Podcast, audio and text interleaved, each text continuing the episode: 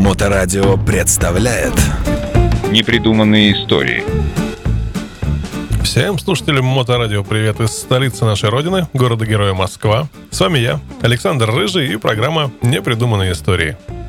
Ну, а сегодня нас ждет путешествие в послевоенную Германию. Я много рассказывал в прошлых выпусках о, скажем так, детях заводов ДКВ и БМВ, производившихся в Советском Союзе.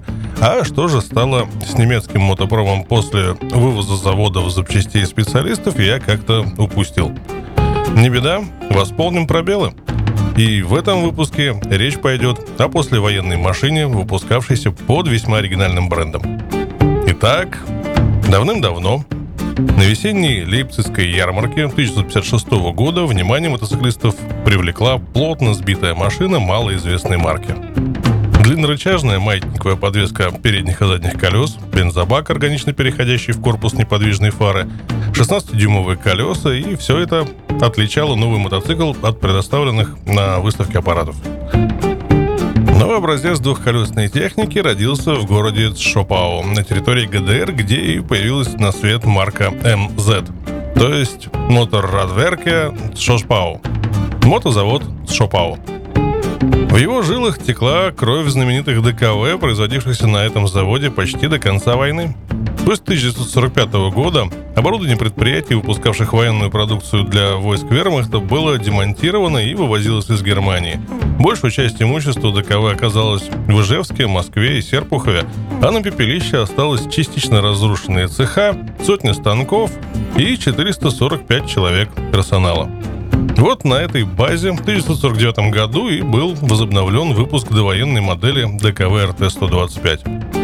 К 1954 году завод вошел в объединение ЕФА, приняв его марку, и имел штат в 1775 человек, которые изготовили за год 16 823 мотоцикла модели ЕФА РТ-125-2 и ЕФА БК-350. Это очень интересный мотоцикл, вполне заслуживающий отдельного рассказа.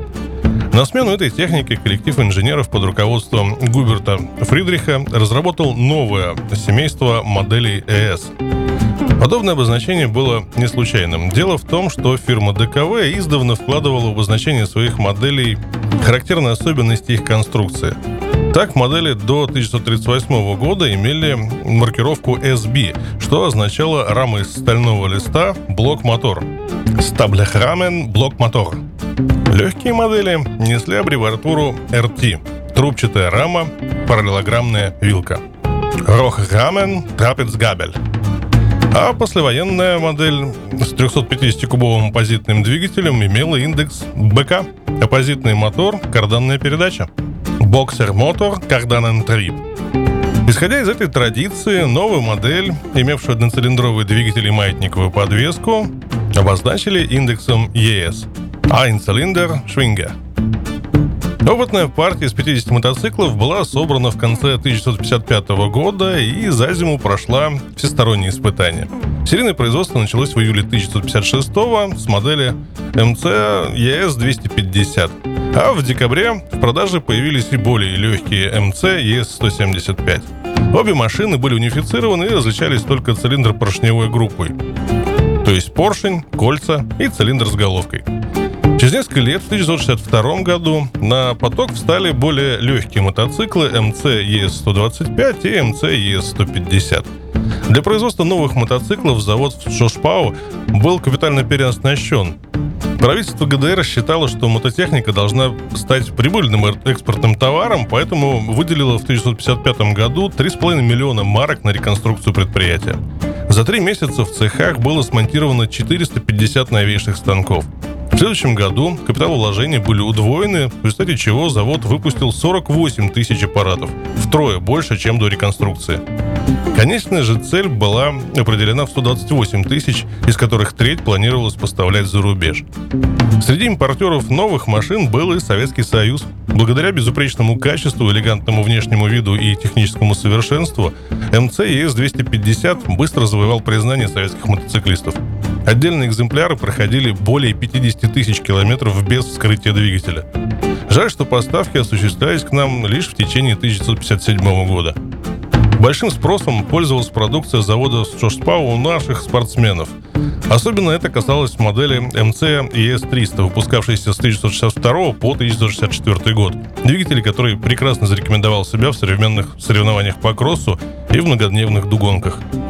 Как дорожные мотоциклы, MC ES250 показывали себя гораздо лучше однотипных Panoni и Ява 250. Приемистые, легко управляемые и очень устойчивые на дороге, они оказались незаменимыми спутниками для отпускников. Дополнительные удобства продавали и две вместительные боковые сумки, входившие в комплект. Скорости и комфорту подобных путешествий способствовали прежде всего подвеске переднего и заднего колес, длиннорычажные маятниковые вилки – то время маятник в передней вилке имел перед телескопом то преимущество, что был более жестким в боковом направлении. Кроме того, в силу особой кинематики подобная схема, она создавала прогрессивность действия упругого элемента подвески. Чем больше был ход колеса вверх на сжатие, тем жестче становилась характеристика подвески. Наконец, применяя подобную схему, завод сумел унифицировать пружинно-амортизаторный узел и удешевить производство.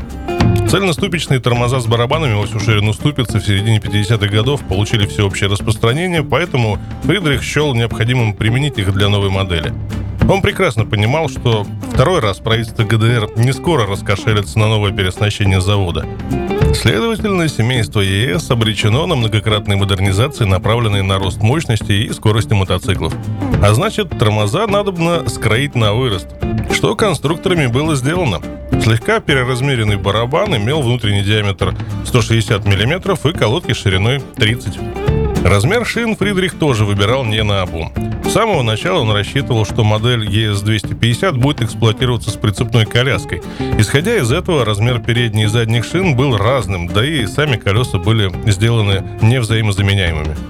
В этом отношении Фридрих не был оригинален. Многие аналоги, например, BSA C15, Honda Dream C71, Norton Jubilee, NSU Supermax, Puch 250 SG, Simpson 425S имели точно такую же особенность. Благодаря 16-дюймовым колесам MC250ES центр тяжести располагался очень низко. В то же время седло находилось довольно высоко над дорогой – 750 мм.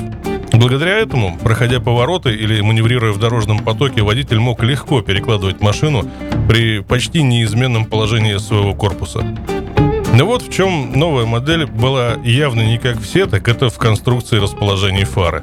Она не поворачивалась вместе с передней вилкой, а, подобно настоящему германскому фельдфебелю, постоянно глядела только вперед. Корпус фары был как бы продолжением бака, в результате чего луч света на крутых поворотах освещал не дорогу, а пространство за наружной обочиной. Когда же мотоциклист вез второго седока или имел боковой прицеп, передок чуть задирался, но этого было достаточно, чтобы фара светила куда-то на уровень примерно второго этажа. Правда, неудобство легко исправлялось. Под корпусом фары помещалась ручка, вращая которую луч света можно было скорректировать по высоте счастью, это был единственный, ну или почти единственный недостаток конструкции. Окончательно от него избавились в 1973 году, когда завод перешел на выпуск мотоцикла MC TS-250.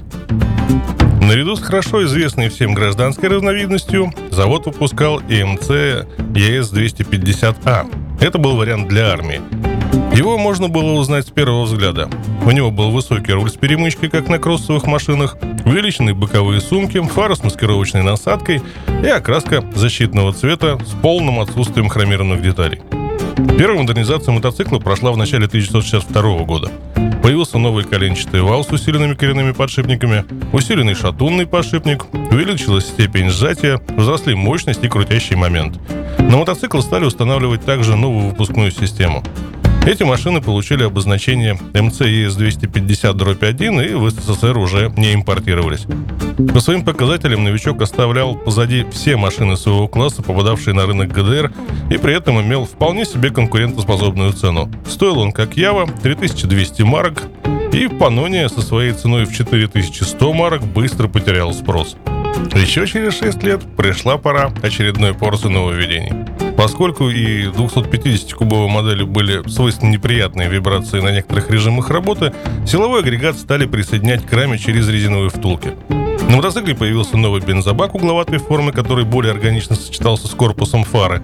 Ну а сама фара получила рассеиватель диаметром 170 мм и давала асимметричный световой пучок.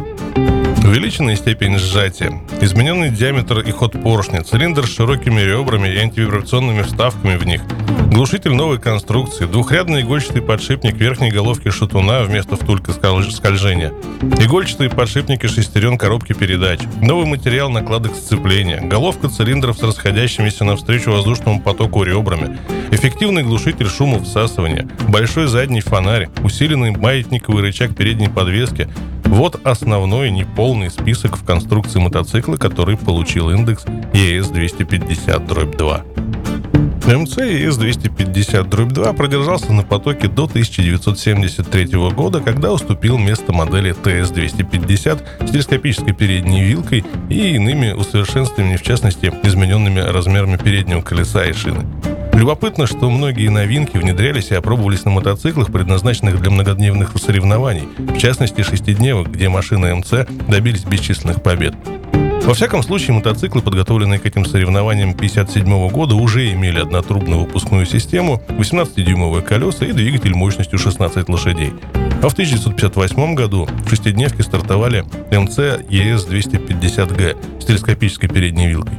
В 1964 году машины под индексом ES-250-1G выпускались малыми партиями и комплектовались двигателем мощностью в 23 лошади, и небольшие партии таких мотоциклов были приобретены для спортивных клубов нашей страны.